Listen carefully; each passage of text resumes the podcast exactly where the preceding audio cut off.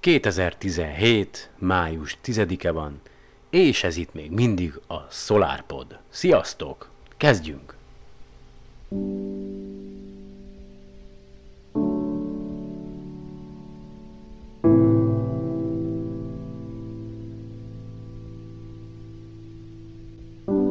We were hunters and foragers. The frontier was everywhere. We were bounded only by the earth and the ocean and the sky. The open road still softly calls. Our little terraqueous globe is the madhouse of those hundred thousand millions of worlds. We who cannot even put our own planetary home in order, riven with rivalries and hatreds, are we to venture out into space? By the time we're ready to settle even the nearest other planetary systems, we will have changed. The simple passage of so many generations will have changed us. Necessity will have changed us. We're an adaptable species. It will not be we who reach Alpha Centauri and the other nearby stars. It will be a species very like us, but with more of our strengths and fewer of our weaknesses. More confident, far-seeing, capable, and prudent. For all our failings, despite our limitations and fallibilities, we humans are capable of greatness. What new wonders, undreamt of in our time, will we have wrought in another generation and another? How far will our nomadic species have wandered by the end of the next century and the next millennium?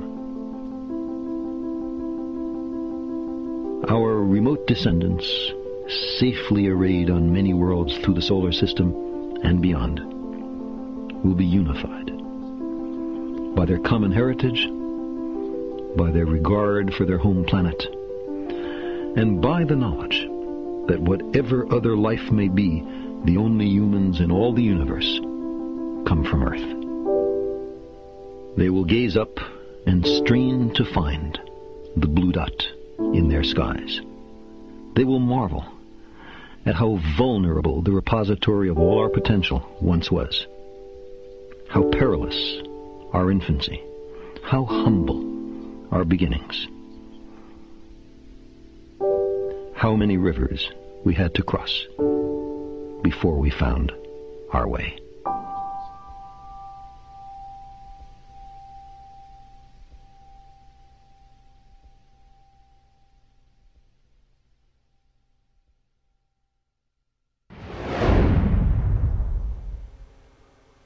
Ismételten szeretettel köszöntök mindenkit itt a SolarPodban. Lisó vagyok a házigazdátok. Május 9-én, vagyis tegnap kezdődött, és még jelenleg is tart egészen május 11-ig Amerikai Egyesült Államokban, Washingtonban, a George Washington Egyetemen egy találkozó, amelynek az a célja, hogy összegyűjtse a különböző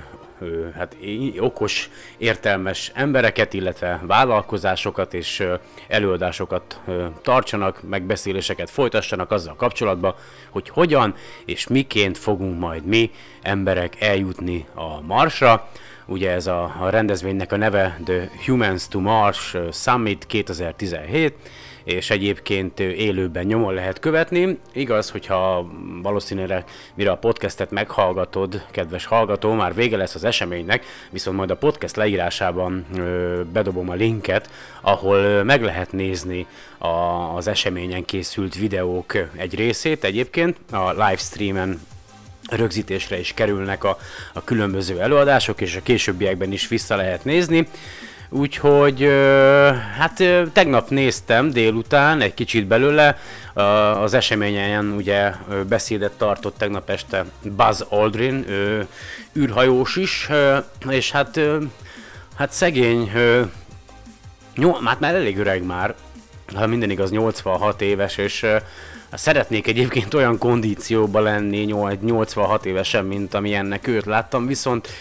viszont azért látszik már rajta, hogy, hogy hát eléggé idős, és, és ő se lesz már köztünk túl sokáig a, a beszéde, hát amennyire legalábbis az én angolommal értettem belőle, eléggé zavaros volt, ugye neki is van egy elképzelése, egy koncepciója azzal kapcsolatosan, hogy hogy miként lehetne embereket eljutatni a Marsra. Nagyon sok vállalat, a SpaceX, a, Blue Origin, akkor a, a Orbital ATK, a, hú, meg akkor a Lockheed Martin, a Boeing, ezek mind képviseltetik, képviseltették magukat a, a tegnapi napon, meg még a továbbiakban is, és gyakorlatilag ugye mindegyik, volt egy előadás, amiben mindegyikük felvázolta, hogy milyen elképzelések alapján szeretnének eljutni a Marsra, és ugye a SpaceX-et leszámítva, az összes többi vállalat az a NASA-nak a jelenleg is fejlesztés alatt álló úgynevezett SLS, vagy Space Launch System rendszerére építi a marsi küldetést, és hát anélkül, hogy most én itt nagyon belemennék a részletekbe, mindegyiknek az a lényege, hogy először ugye a nemzetközi űrállomáson jelenleg ugye kísérleteznek, kísérleteket folytatnak ezekkel ugye a későbbi távoli marsra indított űrutazásokkal kapcsolatban, aztán majd az a terv hogy nagyjából, hogy megépítenek egy első körben a hold körül keringő űrállomást, amire majd ugye el tudnak menni az emberek, és akkor a hold körül fogják majd tesztelni a, a különböző majd a Marsra ö, leszálló ö, egységeket, és hogyha ezek a tesztek sikeresen végig, vagy végbe mentek, akkor ezek ugye 2020-as évek közepén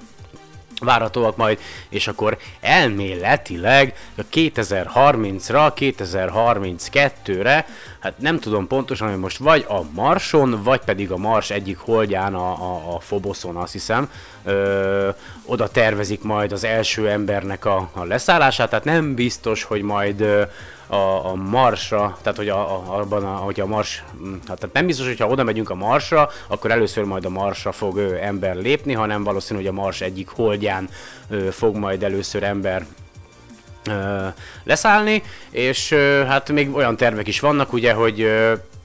Na, hát milyen tervek? Na mindegy, szóval sokféle terv van. Ugye a SpaceX-nek meg megvan a saját terve erre az egészre, arról már egy korábbi podcastben beszámoltam, hogy ugye ö, újrahasznosított ö, ö, rakétákval, gyakorlatilag ugye először fellőnének egy ilyen űrhajót a föld körüli pályára, aztán visszajönne a, a, a rakétának az első gyorsító fokozata, azt újra megtankolnák, ráraknának egy üzemanyagtartályt, és akkor azt megint fellőnék, ugye az megtankolná a föld körül keringő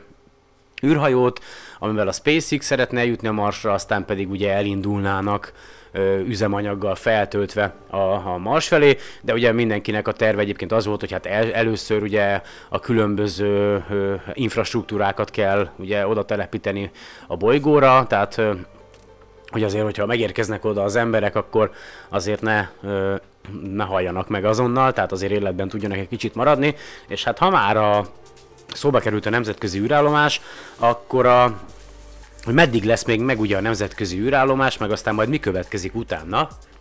Ez is egy érdekes dolog, de a Interpress magazinnak a áprilisi számában van egy ilyen rövid cikk a, nemzetközi űrállomásról, ezt felolvasnám nektek gyorsan. A nemzetközi űrállomás az emberiség egyik legnagyobb tudományos sikere, ám az első nemzetközi összefogással felépített és állandóan lakott űrlaboratórium finanszírozása 2024 után veszélybe kerülhet.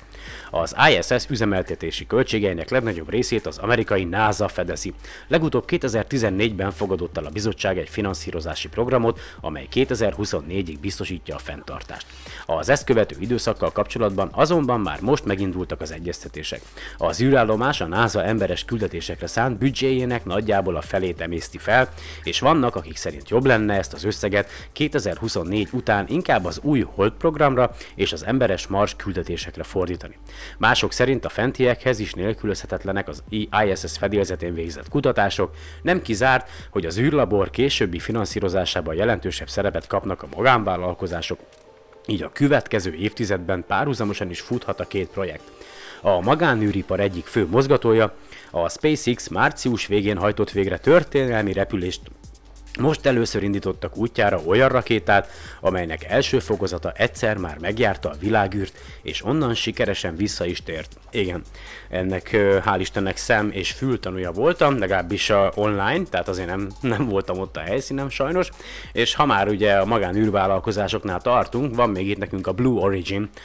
nevű ö, vállalkozásunk is, ugye Jeff Bezos, a, az Amazonnak a, az alapítója, alapította szintén a, a Blue Origin, tehát érdekes ez a, múltkor volt a Nat Geo egy ilyen dokumentumfilm erről az X generációról, és ö, mind Elon Musk és mind Jeff Bezos, ők, ők ebbe az úgynevezett X generációba tartoznak, még én is, én az utolsó évben születtem, 80-ba,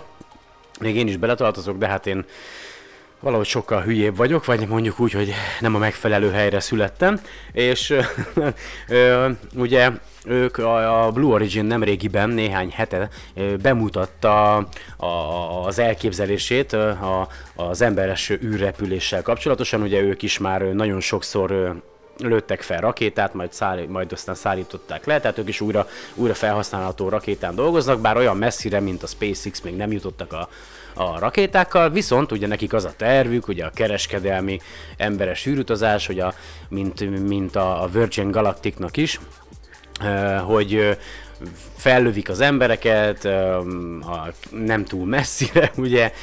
alacsony föld pályára, és akkor ott lebegnek, meg minden, volt egy ilyen 3D animáció, és aztán meg visszatérnek a földre. Gondolom ezt jó pénzért, tehát nem olcsó mulatság lesz ez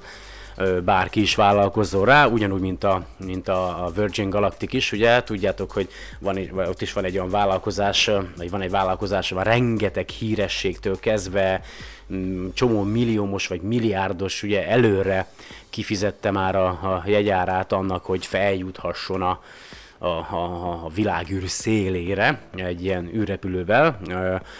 a, hát ugye vol, hát vannak nehézségek még a Virgin Galacticnál is, vagy Virgin Galacticnál is, tehát ugye nem egy, év, egy pár fél éve talán ugye volt egy baleset a, a tesztelések során, vagy egy éve, nem tudom pontosan, aztán mostanában ismételten sikeresen tesztelték a, a repülőjüket, ugye nekik az a tervük, hogy eleve egy ilyen hordozó repülőgépről indítanák el a, azt az űrrepülőgépet, amiben az űrturisták vannak, és akkor ott a nem tudom hány ezer méter magasságban le lecsatlakoznak a hordozógépről, aztán begyújtják a rakétákat, és akkor kimennek egészen a ó, stratoszféráig. Jaj, de szép, jaj, de szép, kifizettél érte nem tudom hány milliárd forintnak megfelelő összeget, aztán visszatérsz. Hát igen, pont, pont erről beszélgettem egyik kollégámmal egyébként, kérdezte, hogy én mit csinálnék, hogyha, hogyha annyi pénzem lenne, hogy megengedhetnék magamnak egy ilyen űrutazást, tehát hogyha ki tudnám fizetni ennek a, az űrutazásnak a költségét, és hát eh, én azt mondtam neki, hogy ugyan szeretnék kijutni a világűrbe, de abból a pénzből, amit arra költenék, hogy kimenjek a világűrbe, abból építenék egy planetáriumot, amit aztán bárki ingyenesen látogathatna, és uh, szanaszét osztogatni, osztogatnék csillagász távcsöveket, ugye? Tehát, hogy igazából tehát megtehetném, hogyha megtehetném, hogy kimenjek, nem arra fordítanám, hogy én kimenjek, hanem arra költeném a pénzt, hogy minél, minél több emberhez eljuthasson az információ a, világegyetemről, amiben élünk, hogy minél több embernek a, a gondolkodás módján egy kicsit lehessen csiszolni, változtatni, szélesíteni. Ugye rengeteg minden van, amiben régebben hittem, ö, csupa ökörség, így mai szemmel visszanézve, mint például a lélekvándorlás, meg a, az ufók, meg a, meg a, meg a nem tudom még micsoda, meg a okkultizmus, meg amit el tudtok képzelni, tehát nagyon sok minden van, ami, a, a, az az út az hosszú, amíg én eljutottam idáig, de most kanyarodjunk vissza erre a, a,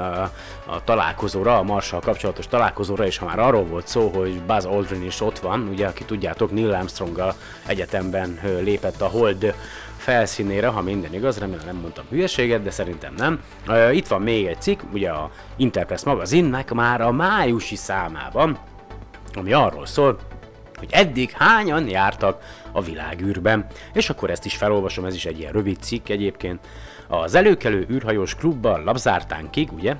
összesen 557 ember iratkozott be, a világ több mint 38 országát képviselve. A legtöbben persze Amerikából és Oroszországból jutottak a világűrbe. Az első űrutazás óta eltelt 56 évben szinte nem telt el úgy év, hogy ne jutott volna fel valaki a világűrbe. Az űrutazás technikáját kifejlesztő szovjet és amerikai űrhajósok után számos nemzet úttörő űrhajósai és kutatói jutottak át a világűr elfogadott határát jelölő jelölő 100 km magasságban meghúzott Kármán vonalon. A két szuperhatalom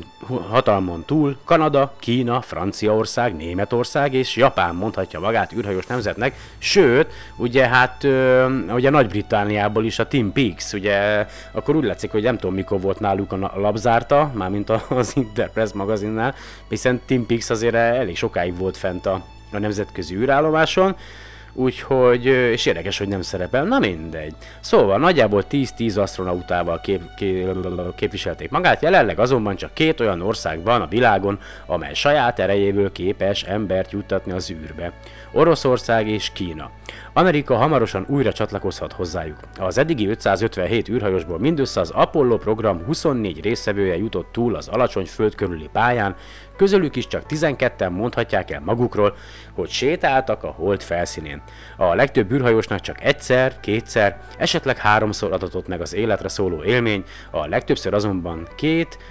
Hétszer, hétszeres űrutazó az amerikai Franklin Ramon Chang Diaz és a szintén amerikai Jerry Lynn Ross járt odafenn. A legtöbbször, ja igen. Az emberes űrkutatás eddig közvetlen módon 18 életet követelt, 1967-ben a szovjet Komarov visszatérés közben ejtő ernyő hiba miatt halt meg. 1971-ben a Soyuz 11 fedélzetén történt dekompresszió három űrhajóssal végzett, 1986-ban és 2003-ban pedig a két amerikai űrsikló katasztrófa során 7-7 ember vesztette életét. Az űrhajózás kiké- űrhajós kiképzés és tesztelés további 13 áldozattal járt, köztük az Apollo 1 1967-es tesztelésének tragikus tűzesetével, vagy Gagarin 1968-as kiképzési repülés során szenvedett halálos balesetével. Ö, ha már itt a, meg volt említve az 1971-es, ugye Soyuz 11, ha minden igaz, most, pont most olvastam róla, hogy a, ez volt az első, a, szovjeteknek ugye az űrállomása az első űrállomás, és ugye azon volt fent a legénység, és az a legénység, ami ott volt fent, hát visszatérés közben sajnos elhaláloztak. És ha már halálnál tartunk, és Buzz Aldrinnál, illetve az űrhajósoknál, és mindenkinél, aki, aki már elég idős ahhoz, hogy hát hogy komolyabban is elgondolkozzon ahhoz sajnos, hogy, hogy nem lesz sokáig köztünk, és én is szeretnék eljutni legalább legalább annyi évet élni, vagy, vagy odáig, mint mondjuk most Buzz Aldrin. Nekik meg szeretném küldeni, illetve magamnak is, meg nektek is motiválásra. Biztosan emlékeztek ö, arra, hogy ö, ö, hogy a, a, volt a Csillagok között című film, és hát ugye abba a, a filmbe, filmben elhangzott egy vers, Dylan Thomas verse, az úgynevezett, vagy hát a Rage, Rage Against the Dying of the Light, vagy ha minden igaz, és ugye hát leszettem ezt a ugye hát a audiót, meg a felvételt a, a Youtube-ról, aztán átkodoltam, és hát ugye Anthony Hopkins előadásába hallgathatjuk majd meg, aztán folytatom a podcastet a további témákkal.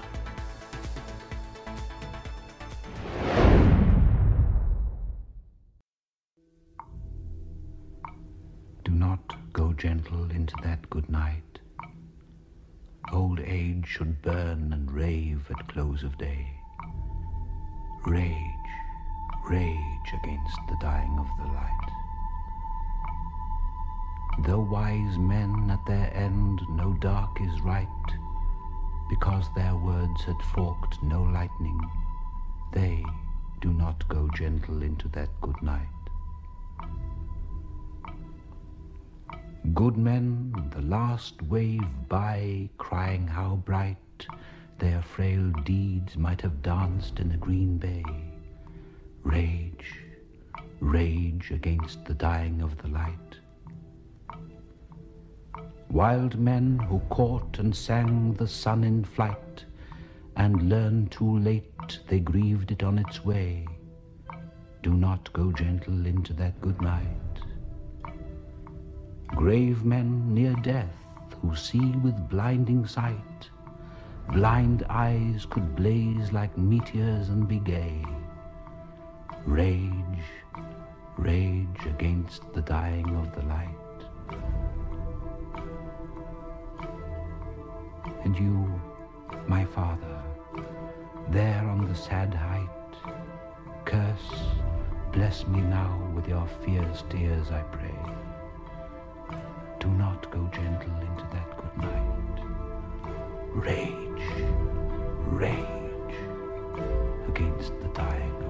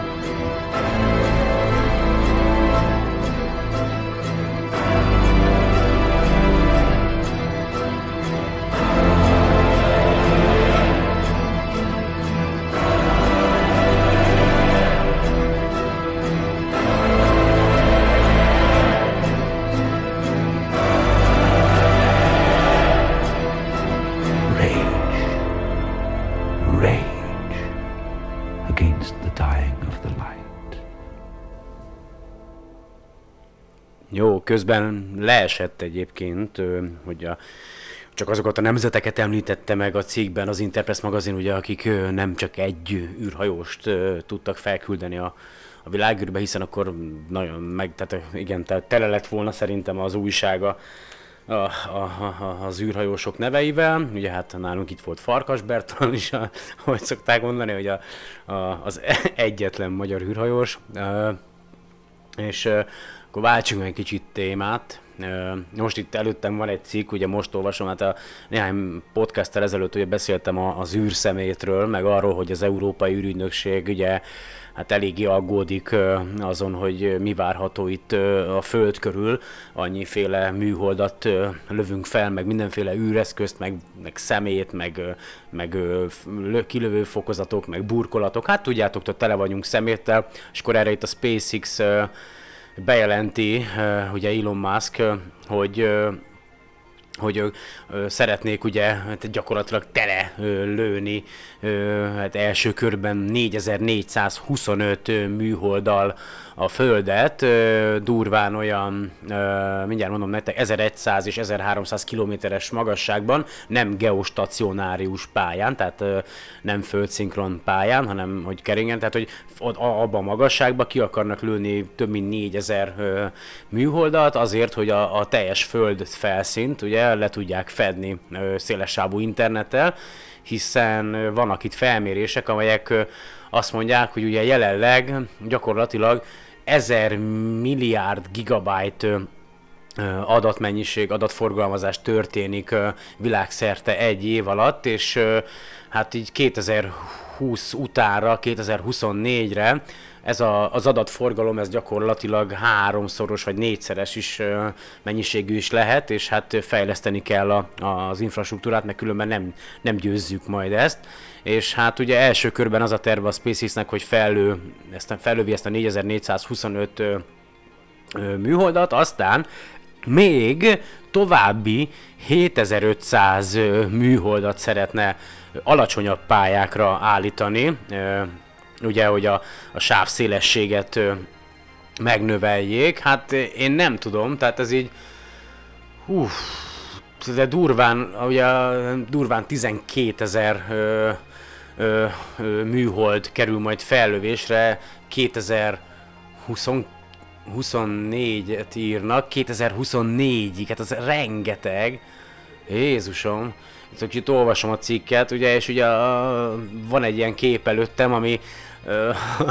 Jós azt jósolja meg, hogy gyakorlatilag milyen mértékű ö, szennyezés lesz ö, mind műholdakból, mind szemétből a, a Föld körül 2209-re. Hát nem mondom, hogy én ezt már nem fogom megérni, és ez engem nem érdekel, mert egyébként ez nem jó gondolkodásmód, ezt már korábban is mondtam, még amikor Péterrel beszélgettünk, hogy vagy nem is tudom, igen, talán akkor említettük ezt meg, hogy igazából az a gond, hogy, hogy mi emberek csak rövid távon vagyunk képesek, legalábbis a legtöbbünk gondolkodni,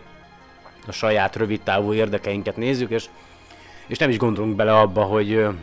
hogy mi történik majd az utánunk érkező nemzedékekkel, de akkor váltsunk témát, ugye most így nem is tudtam, hogy a, hogy a, a, a SETI Institute-nak is van podcastje, és így bele-bele-bele hallgattam, és hát az egyik kedvenc témám, ezt biztosan tudjátok, a, a földön kívüli élet,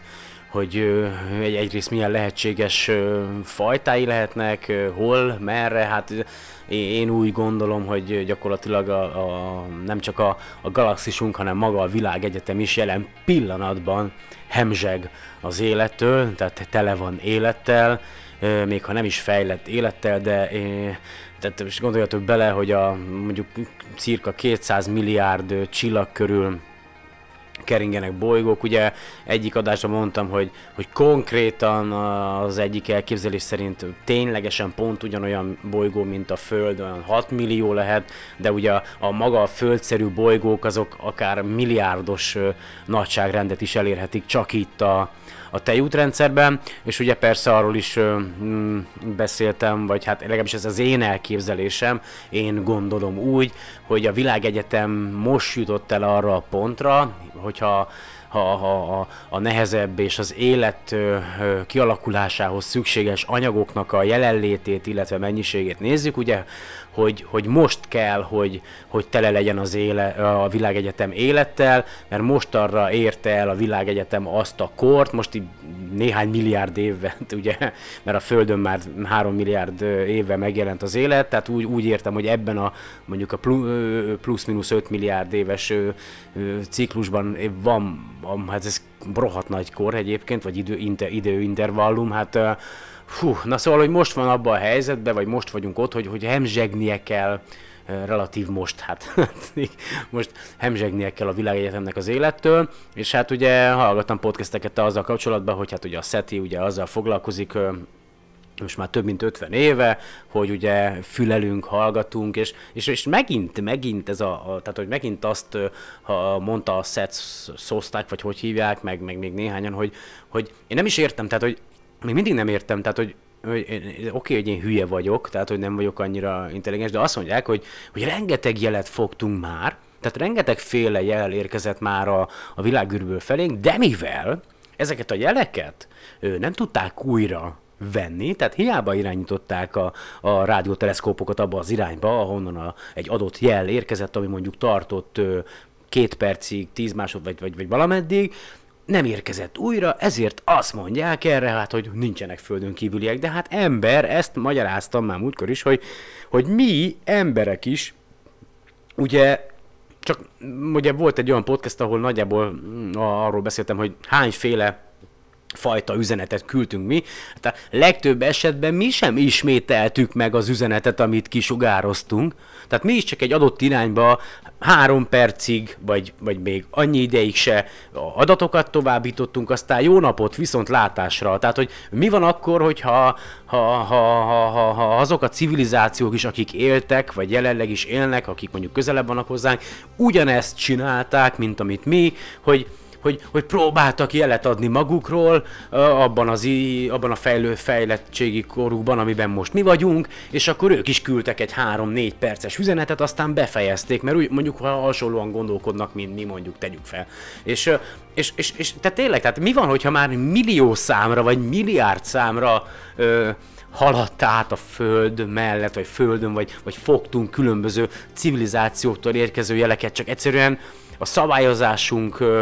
a fejlettségi szintünk egyszerűen azt mondja, hogy vagy nem tudtuk egyrészt dekódolni, vagy azt mondtuk rá, hogy hát ez nem érkezhet földön kívüliektől, hát nem ismétlődött meg a jel, Hát, de, de tényleg, tehát ezt nem értem, hogyha mi elvárjuk a földön kívüliektől, hogy három héten keresztül 10 percenként küldjék a jelet, akkor mi miért nem ugyanúgy suk... Tehát, hogy e, ez a, ez a gondolkodást ezt egyébként egyáltalán nem értem. Tehát, hogy azt mondjuk, hogy nem, nem földön kívüli, mert nem ismétlődött meg a jel. Jó van, a, akárhány fényévnyire tőlünk, a, a, a Pista Jóska, a hatkezű, nyolclábú rádióteleszkopot kezelő lény megfogja a jelet, amit mi sugároztunk az Arecibo, vagy Arecibo, vagy nem tudom már honnan rádióteleszkóppal, megjött a jel, hú, jelet fogtunk, jelet fogtunk, ja, ja, ja, jelet fogtunk, állítsátok oda a teleszkopot, hát ha meg, nézzétek meg, hm, hm, nem ismétlődik meg, csak egyszer küldték el, ha, Hát akkor ez baromság, akkor nincsenek is földön kívüliek, ugye, majd mint hogy akármilyen bolygó kívüliek, ahol ők épp élnek, Szóval én ezt nem értem, de hogy így visszatérve a, az időtartamra, ugye beszéltem itt milliárd évekről, hát maga az emberiség, tehát az emberiség ősei durván 6 millió éve vannak jelen a, a, a Földön, de a, a modern, hát a modern elrendezettség az emberiségnek az, az durván 200 ezer évvel ezelőtt kezdődött el, vagy a modern fajtája, és a civilizációk, ahogy mi ismerjük, durván 6000 éve jelentek meg a bolygón, és ugye az iparosodás az meg gyakorlatilag az 1800-as évekbe kezdődött, és az azóta eltelt 200 200 év alatt értünk el olyan mértékű fejlődést, ami szinte elképzelhetetlen lett volna, akár csak egy 50 évvel ezelőtt élt embernek is. De egyébként Szóval, szóval azért nehéz ám megtalálni egymást, mert ki tudja, tehát civilizációk felemelkednek, eltűnnek, felemelkednek, eltűnnek, kipusztulnak, kihalnak, akármi elpusztítják saját magukat, és persze nem feltétlenül kell itt intelligens életre gondolni. Én úgy gondolom, ez az én érzésem, aztán persze majd, hogy, hogy a világegyetem hemzseg az élettől. Tehát, hogy tele van élettel, tele van tehát tele kell, hogy legyen rengeteg, ugye, ha, ha már beszéltünk itt a csillagok fajtájáról, vannak ezek a vörös törpék, törpék, ugye azt mondják, hogy ezekből van a legtöbb itt a tejútrendszerben, és hogy ezek körül van a legtöbb úgynevezett földszerű bolygó, de viszont ugye ezek a csillagok, ezek nem olyan mértékű fényt, vagy olyan, olyan fajta, fajtájú fényt sugároznak ki, mint a mi napunk, hanem inkább ugye az infravörös tartományba, ha, ha minden igaz, tolódik el a sugárzásuk, de, de de a napszerű, a napféle, tehát a, a, nap, a mi napunkhoz hasonló úgynevezett ö, main sequence, vagy ilyen, nem is tudom, hogy sírtelen a magyar fordítását csillagokból is rengeteg van itt a tejútrendszerben, meg hát ki tudja hol, máshol még a galaxisban, és ö, tehát ezek között a csillagok között is ö, vannak, és hogyha ha csak a saját, ha olyan életet akarunk keresni, mint a miénk, akkor ugye a, a mi csillagunkhoz hasonló csillagok körül kell, hogy keressük ugye a bolygókat, de az olyasfajta csillagok körül, viszonylag innen a Földről a teleszkópokkal vagy az űreszközökkel nehezebben detektálhatók a, boly, a bolygók, mert ezek a csillagok magasabb hőmérsékleten ö, égnek, tehát nehezebben lehet ö, meglátni azt, hogy, hogy épp elhalad előtte e, e, egy bolygó, tehát a közel, tehát a, közel a, a csillaghoz a tehát nehezebben tudjuk észrevenni a, a, lakható, a csillag körül lakhatósági zónában keringő bolygót, mint ugye a Jupiter-szerű nagy gázóriásokat, és ezért is van az, hogy a, a legtöbb ö, exobolygó, a, nem a naprendszeren kívül keringő bolygó, amit eddig ugye felfedeztünk, az ö, az ilyen a csillag körül viszonylag távol keringő nagy gázóriás, mert ugye e, ezt jobban tudjuk detektálni, tehát hogyha ez elhalad a, a csillag előtt, amikor mi pont a csillag felé nézünk, és pont úgy kering a bolygó a csillag körül, hogy, hogy az gyakorlatilag a Földdel e, és a, a távoli csillaggal egy síkba esik, akkor látjuk azt, a, ahogy elhalad időszakosan a, a bolygó a csillag előtt, hogy egy kicsit kitakar a csillagnak a fényéből, és ugye ezt tudjuk detektálni, de a, a közelebb keringő apró bolygók azok, azok szerintem kevésbé detektálhatók, de majd a műsor végén van egy, ugye majd beszélek egy kicsit arról, hogy milyen újfajta teleszkópok érkeznek majd a jövőben, a jövő évtizedben, amivel majd lehetőségünk lesz sokkal jobban megfigyelni ezeket a csillagrendszereket, és akkor ha már még mindig földön kívüli életnél tartunk a, a SETI-vel kapcsolatban, ugye volt, ha minden igaz, 1900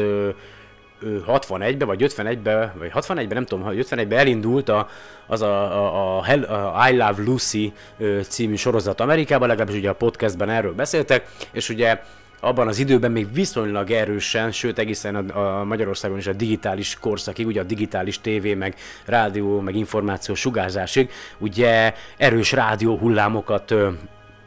rádióhullámokkal sugároztuk a, az információt a, a televíziókba, rádiókba, és ugye hát ezek, e, van úgynevezett rádió szivárgás innen a földről, tehát a rádió hullámok egyes része az ugye kijut a, a világűrbe, kijut az univerzumba, és tételezzük fel, hogy, hogy a fénysebességgel haladnak ezek a rádió hullámok, akkor elméletileg a durván 50 fényéves sugarú körön belül, tehát tízezer, legalább tízezer világban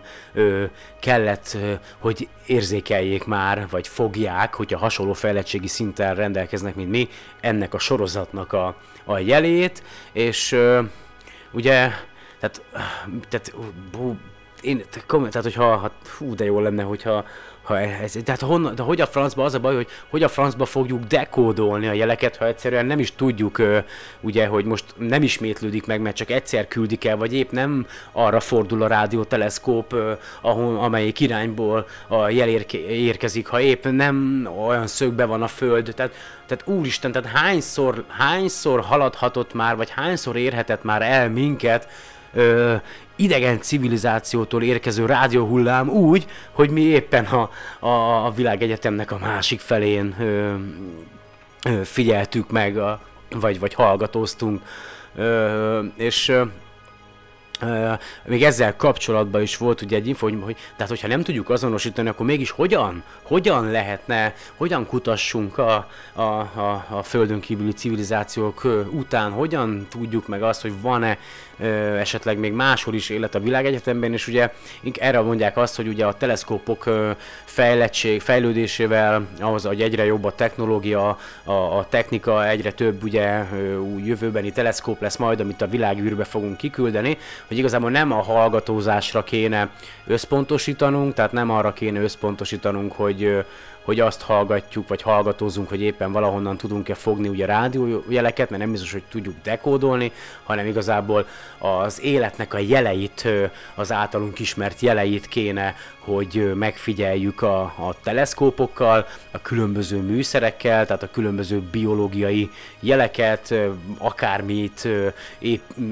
idegen civilizációknak a építményeit kéne esetleg, tehát hogy a, olyan dolgokat kéne keresni, amelyeket meg tudunk figyelni az adott elektromágneses spektrum mm, hullámhosszain belül, tehát amelyeket ki tudunk detektálni a jelenlegi eszközeinkkel, tehát hogy arra utaló jeleket kéne keresnünk inkább, hogy valahol élet, és ha már, ha már így a, a teleszkópoknál tartunk, akkor itt a futurism.com-on volt egy ilyen kis infografika a, a készülő jövőbeni űrteleszkópokról, tehát most nem a földi teleszkópokról, hanem arról, hogy, hogy ugye milyen olyan teleszkópok készülnek majd el hamarosan, meg a jövő évtizedben, amelyekkel a, a világűrből fogunk tudni majd megfigyelni különböző dolgokat, és hát jelenleg is egyébként rengeteg teleszkóp van fent a, az űrben, nem csak a Hubble, illetve a Kepler, ami azt hiszem talán már lehet, hogy már működésképtelen, nem tudom pontosan, ott van, fú, ott van még egy rakás infravörös, Herschel, tök, ú, rengeteg, rengeteg uh, teleszkóp van fent, most nem, meg nem mondom nektek, hogy így név alapján, hogy mi, tényleg nekem is mindig mindennek utána kell olvasni, hát nem vagyok én egy lexikon, és uh, de térjünk ide erre az infografikára, uh, van egy úgynevezett TESS, T-E-S-S rövidítésű teleszkóp, ez a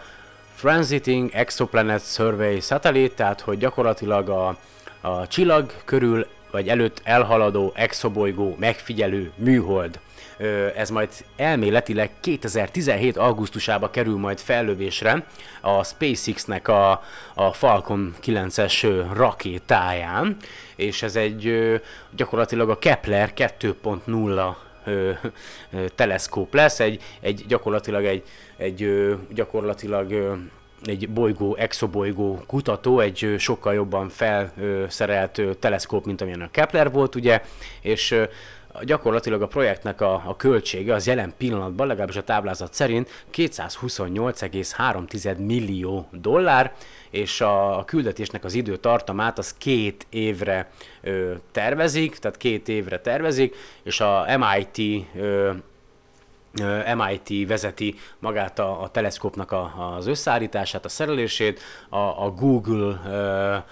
támogatta, vagy támogatja ezt az úgynevezett TRESS TEST projektet. Ez egy két éves küldetés, amely gyakorlatilag a, a legfényesebb csillagokat fogja megfigyelni az égbolton, és ugye azt fogja megfigyelni a, a csillagok előtt elhaladó bolygókat, ö, ö, hát egészen a földméretűtől a gáz óriásokig, és azt mondja, hogy a, gyakorlatilag a teleszkóp ö, hát gyakorlatilag tő, 400-szor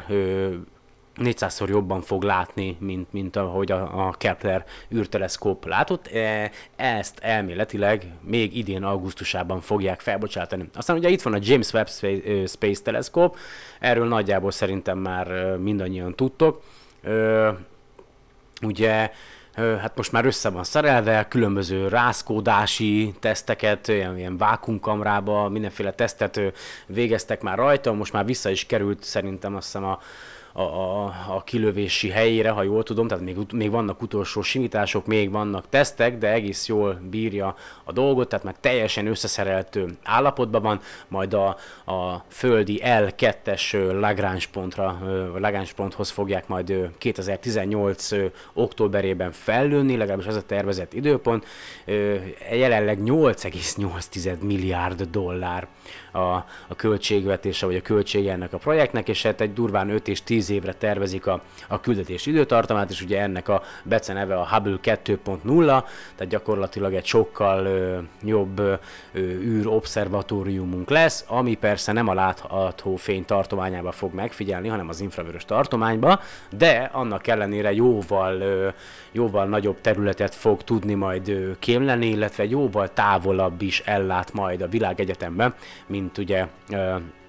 maga a Hubble űrteleszkóp, és gyakorlatilag ez egy a NASA irányította, és 17 további ország közreműködésével jön létre ez a James Webb űrteleszkóp projekt, és már legalább már 20 éve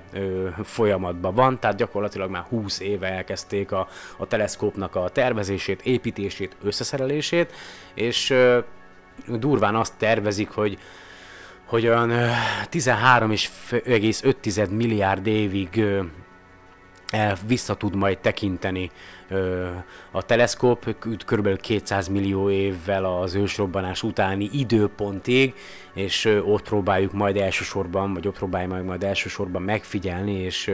és vizsgálni a, a gyakorlatilag a, a legfiatalabb és a korai galaxisoknak a, a kialakulását, illetve a világegyetemnek a, a fejlődését. És majd ezt a, a James Webb űrteleszkópot, az Európai űrügynökség Ariane 5, Ariane 5-ös rakétájával fogják fellőni, és hát ugye a tükör átmérője az 6,5 méter, ilyen aranybevonatú ö, tükre van, ö, ugye több darab, több hatszög alakú darabból van, mondja, kettő, mindegy, szóval 18, azt hiszem, ö, ö, hatszög, hatszög alakú ilyen ö, elemből van összerakva, úgyhogy jóval nagyobb lesz, mint a, mint a Hubble űrteleszkóp és akkor lépjünk egy szintet, mert tényleg csak abból olvasok, amit én itt a táblázaton látok, itt is csak ilyen rövid összefoglaló van. Wide Field Infrared Survey teleszkóp, széles sávú infravörös megfigyelő teleszkóp, W First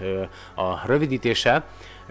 ezt 2020-as évek közepére tervezik, legalábbis a fellövését, és a küldetés időpontja, vagy ideje az olyan 6 év lesz majd. A projektnek a költségei 2,7 milliárd dollár, és gyakorlatilag ez egy ilyen a Hubble és a Keplernek a összegyúrása lesz ez a teleszkóp, egy infravörös űr obszervatórium.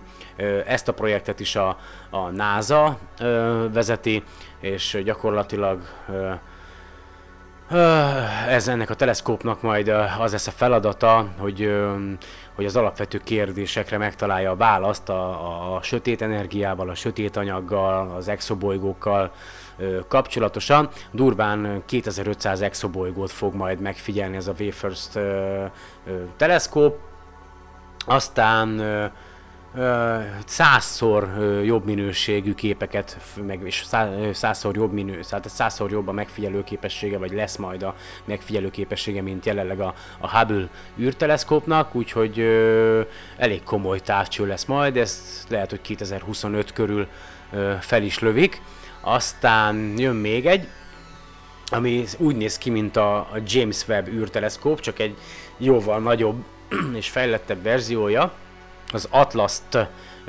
rövidítésű teleszkóp, Advanced Technology Large Aperture Space teleszkóp 2025 és 2035 között tervezik a, a fellövését, gyakorlatilag ez a, a beceneve a Hubble 3.0, ö, azt mondja, hogy ultraibolya tartományba, illetve közeli infravörös tartományba lesz majd képes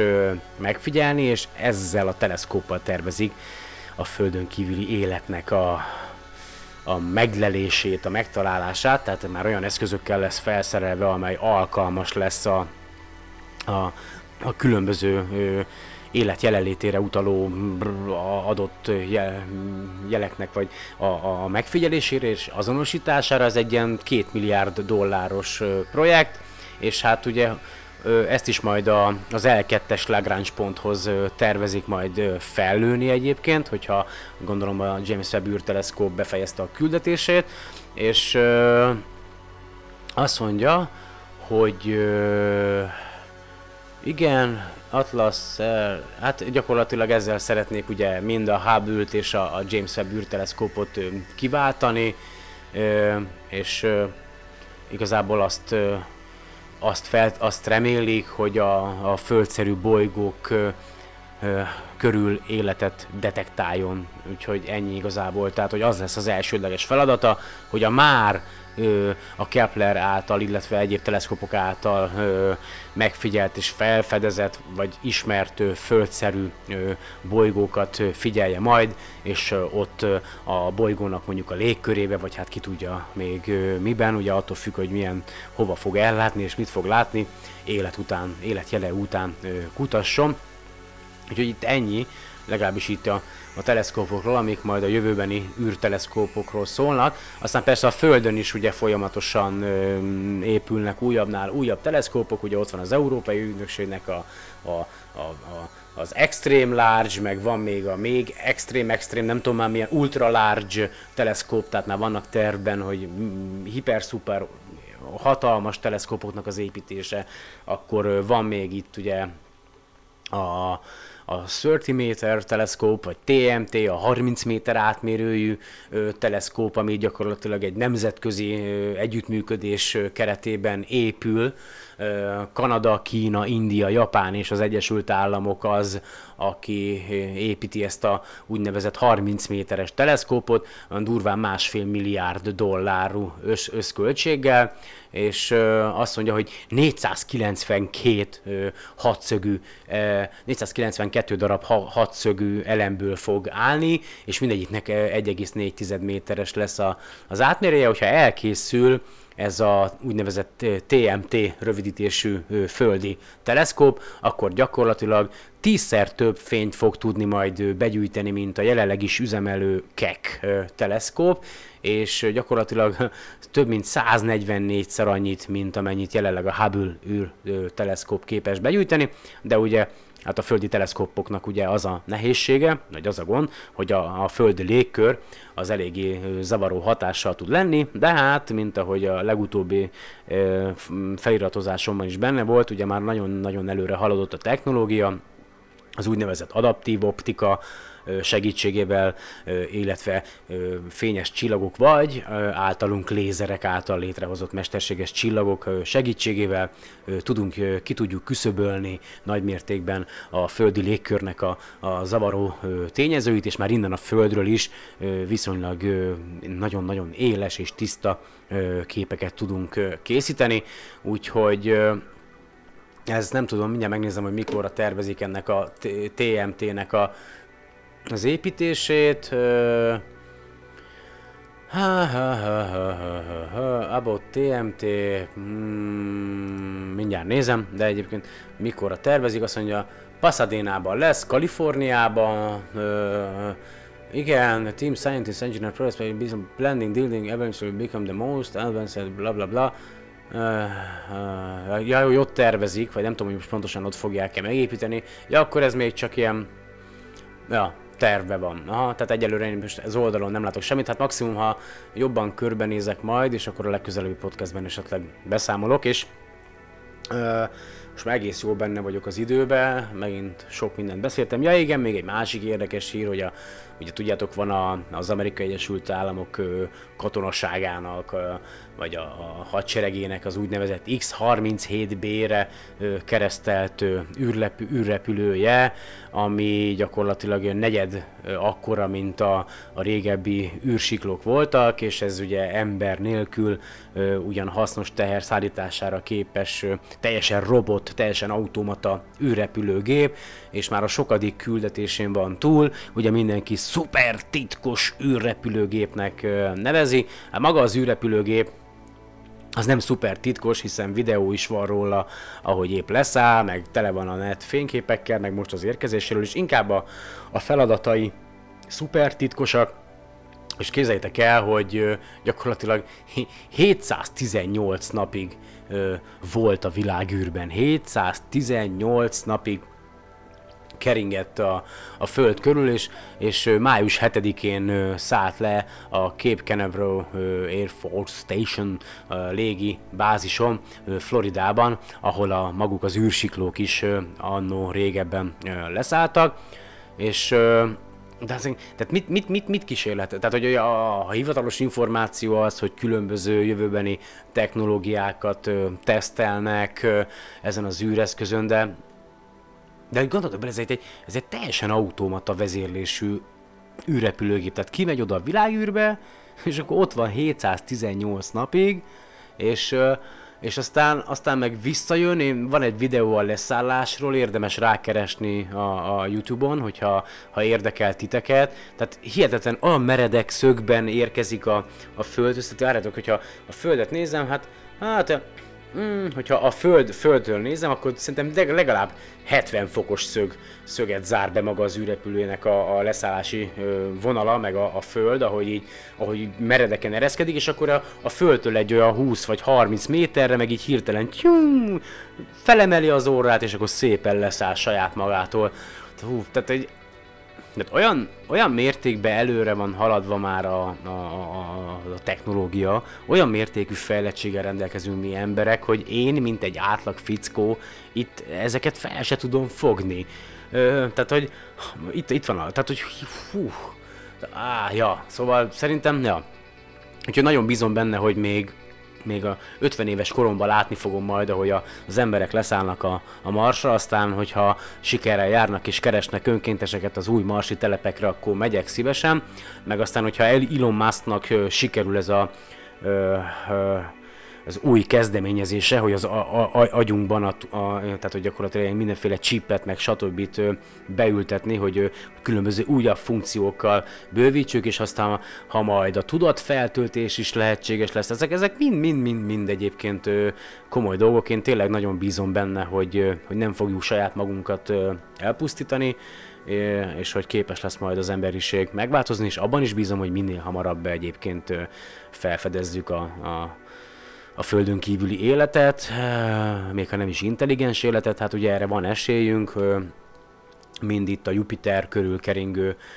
Európa nevű holdon, vagy a, a, a Saturnus körül keringő, bár én úgy hívtam múltkor, hogy Enceladus, de Enceladus, mindegy, tehát szóval a Saturnus körül keringő hold, aminek ugye most már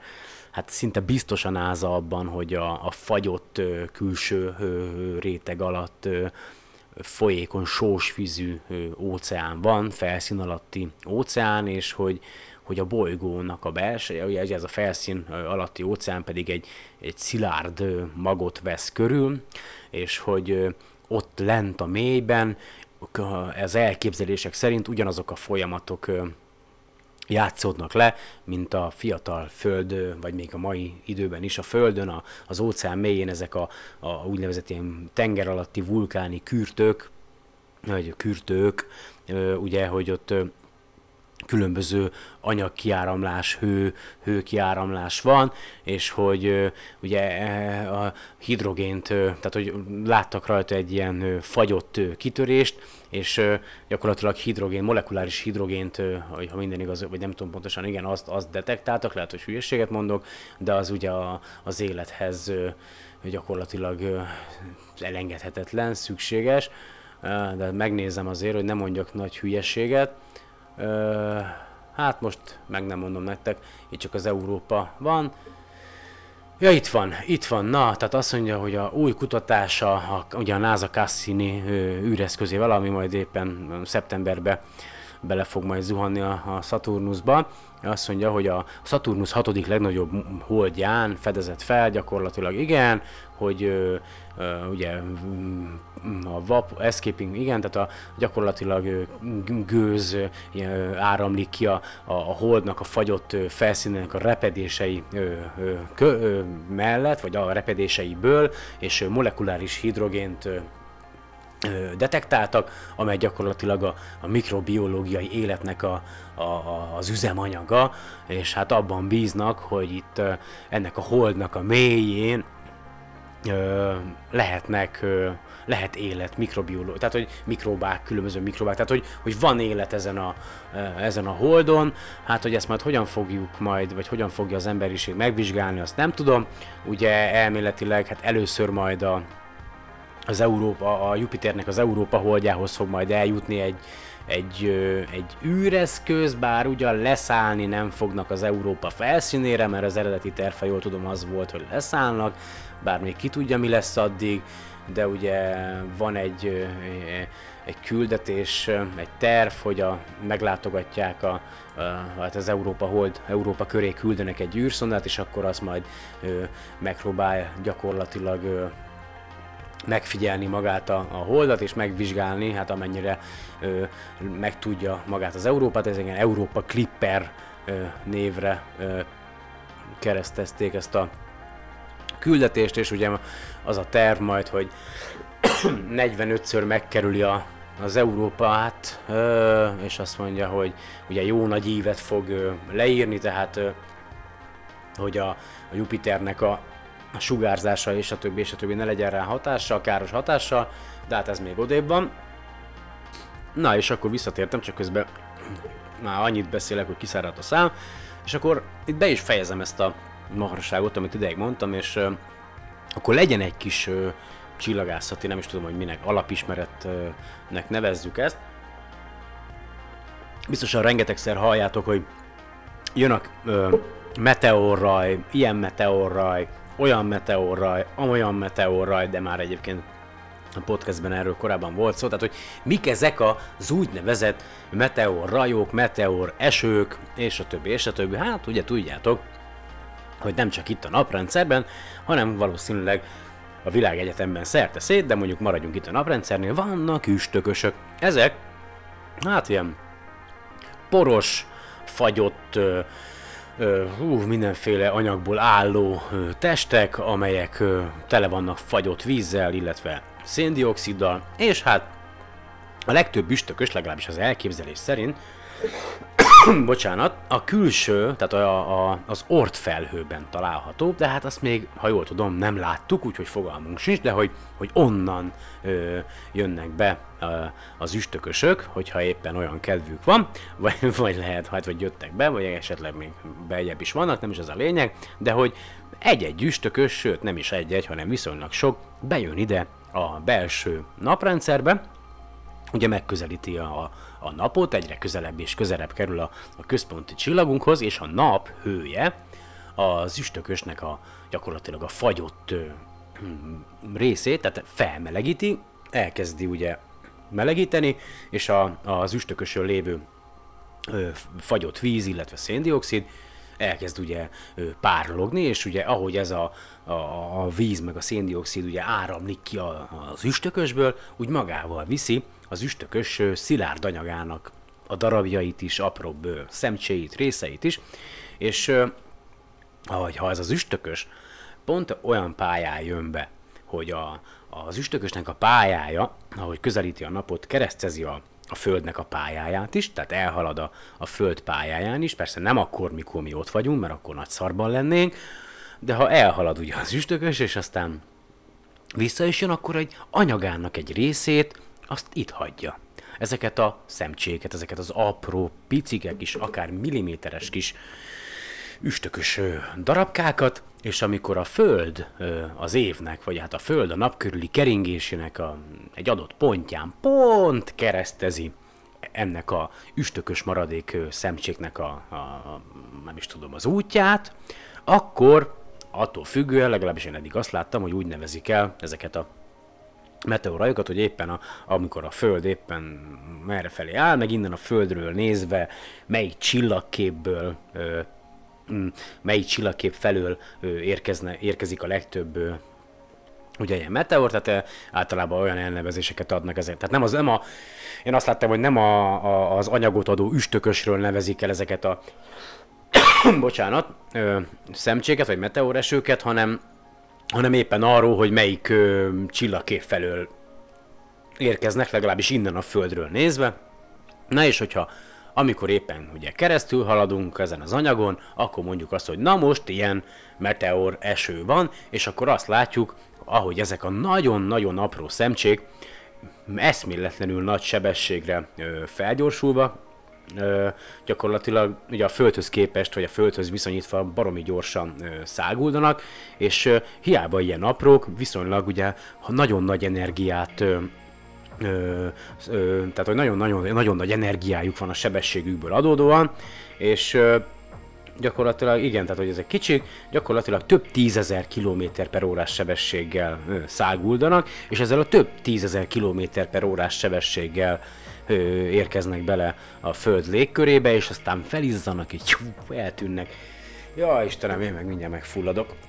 Jó van, és akkor nem fulladtam meg, sokak bánatára még itt vagyok, de ö, még egy érdekesség ö, ezzel kapcsolatban, biztos már ezt is mondtam, de most hál' Istennek le tudtam, ö, be tudtam szerezni egy könyvet, ö, ami, ami így a, a, az aszteroidákról szól, ö, és ott azt írja a könyv, gyakorlatilag, ezt képzeljétek el, hogy minden áldott nap a Földre durván 100 tonna, vagyis hát körülbelül 90 ezer kilogramm, mindegy, tehát hogy jó, nem annyi 100 tonna, de ugye zárójelbe írja, tehát olyan 90 ezer kilogramm körüli mennyiségű por, illetve apró kő hull. Ugye, de ezt már mondtam szerintem az egyik podcastben az aszteroida vadászok. Figyelem, hogy a,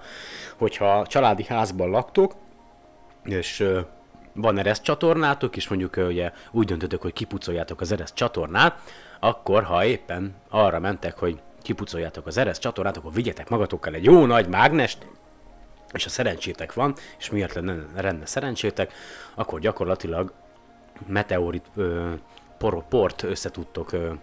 meteorport, vagy minden már olyan hülye elnevezéseket adunk, hogyha máshogy hívjuk, ha kint van a világűrben, máshogy hívjuk, ha nagy, máshogy hívjuk, ha belép a légkörbe és elég, és máshogy hívjuk, hogyha belép a légkörbe, de nem ég el teljesen is eléri a földfelszínt, ettől agyfrász, mindegy, szóval jó, jó elnevezéseink vannak. Úgyhogy rengeteg, nagyon nagy mennyiségű anyag éri el a Földet, bár ez a a Föld ösztömegéhez viszonyítva igen-igen elenyésző. Leegyszerűsítve, nem tudom nektek megmondani az értéket, de nagyjából azt mondják, hogy, hogy ez a mennyiség, ami, amennyi ö, ö, űrből érkező por, illetve kő hullik a Földre, az megfelel ö, egy kevesebb, mint egy százaléka annak a mennyiségű, tehát annak a kávénak a tömegének, amennyit az emberiség ö, elfogyaszt egy nap. Tehát, hogy ez nagyon-nagyon kicsi mennyiség. Úgyhogy, de baromi jó egyébként, hogy, hogy folyamatosan érkezik. Hát á, nekem egy bajom van, hogy itt Budapesten élek még, és hát nem igazán mm, van szerencsém az ilyen halványabb ilyen meteoresőket, a meteorokat megfigyelni, mert nem, nem nagyon lehet látni a fényszennyezéstől, de aki vidéken, hát kevésbé fényszennyezett helyen élhet, és derült éjszakán ki tud feküdni a fűbe, kis pokrocra, és aztán gyönyörködhet a csillagokba. Na, igen, azt irigylem, remélem, hogy hamarosan nekem is lesz benne részem. Elméletileg egy hónapon belül lesz majd a, a Bátorligeti amatőr, amatőr, hetedik amatőr csillagász találkozó, úgyhogy még szerintem van hely, hogyha érdekel titeket, akkor a, a Facebookon keresetek rá a Bátorligeti ö, hetedik Bátorligeti csillagászati hétvége eseményre, még tudtok jelentkezni, aztán kevesebb, mint egy hónapon belül lesz a, a Brain Bar Budapest, az idei Brain Bar Budapest, a jegyem az már megvan, úgyhogy ott leszek, megyek, szabadságot is vettem ki, aztán még talán egy podcast lesz, amit itt jelenlegi albérletben el fogok tudni készíteni, aztán utána költözni kell. Úgyhogy lehet, hogy még nagyobb csúszás lesz majd a, a podcastbe, tehát hogy nem, fogom, nem tudom, hogy hogy fogom tudni majd elkészíteni, hogy hogy fogok tudni berendezkedni a másik helyen, ahova megyünk. Aztán, hát ja, úgyhogy ennyi igazából sikeresen Ennyi volt a mai podcast, igen, ennyi azt hiszem. Talán még esetleg azt lenne érdemes elmondani, hogy, hogy ugye sikerült egy újabb teleszkópot felajánlani Nagy Ricsi, meg dr. Horváth Zsoltnak a közreműködésével, hát ugye Ricsi ajánlotta fel a teleszkópot, ami ugye itt volt nálam, és hát mi meg azt Ricsivel közösen, vagy én felajánlottuk a, a kisapostagi községnek, úgyhogy elméletileg kisapostag, úgy néz ki, hogy elfogadták egyébként a felajánlást, nem sokára el is viszik majd a teleszkópot, tehát kisapostak, durván 1400 lakosa, majd egy távcsővel, egy csillagász teleszkóppal, egy egész jó csillagász teleszkóppal, és rengeteg élménnyel lesz majd remélhetőleg gazdagabb. Én megköszönöm mai napra a figyelmeteket, tök jó, hogy ilyen sokáig tudok a hülye semmiről beszélni. Lisó voltam a házigazdátok, ha bármilyen kérdésetek, véleményetek van, akkor azt elküldhetitek Facebookon, a facebook.com per SolarPod oldalon, akár üzenetben, írhatok e-mailt a solarpod2016 címre, Skype-on is megtaláltok, bár ritkán vagyok bejelentkezve oda, ott pedig SolarPod2016 a felhasználói nevem. Nagyon-nagyon szépen köszönöm nektek a mai figyelmet, meg az eddigieket is, remélem, hogy hamarosan újra találkozunk.